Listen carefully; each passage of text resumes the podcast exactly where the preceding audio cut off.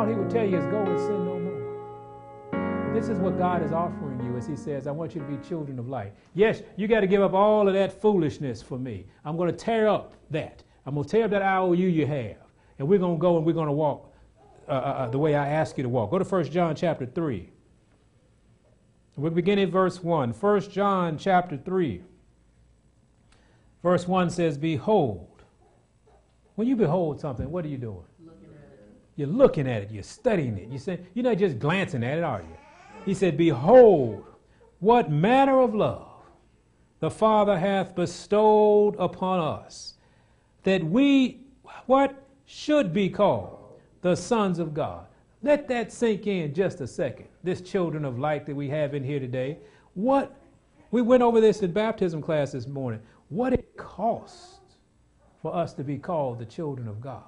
And it blows your mind when you sit down and say, wow, that was done for us. It's amazing. So he said, what manner of love the Father hath bestowed upon us that we should be called the sons of God. Then he said, therefore the world knoweth us not, because what? It knew him not. See, the children of light are different from the children of darkness. Amen. You have moved to another location. That's why, what did it say here about the world? He said, therefore the world knoweth us not. They can't know you. You've moved out of the neighborhood. You are acting different now. You don't live in darkness neighborhood anymore at the corner of hell and damnation. You've moved off that corner into this neighborhood of light.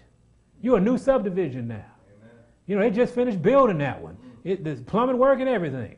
You, you are in this particular subdivision called light. The world doesn't know you. The world doesn't even know that place exists. And you're residing there as children of light. What manner of love the God has bestowed upon us.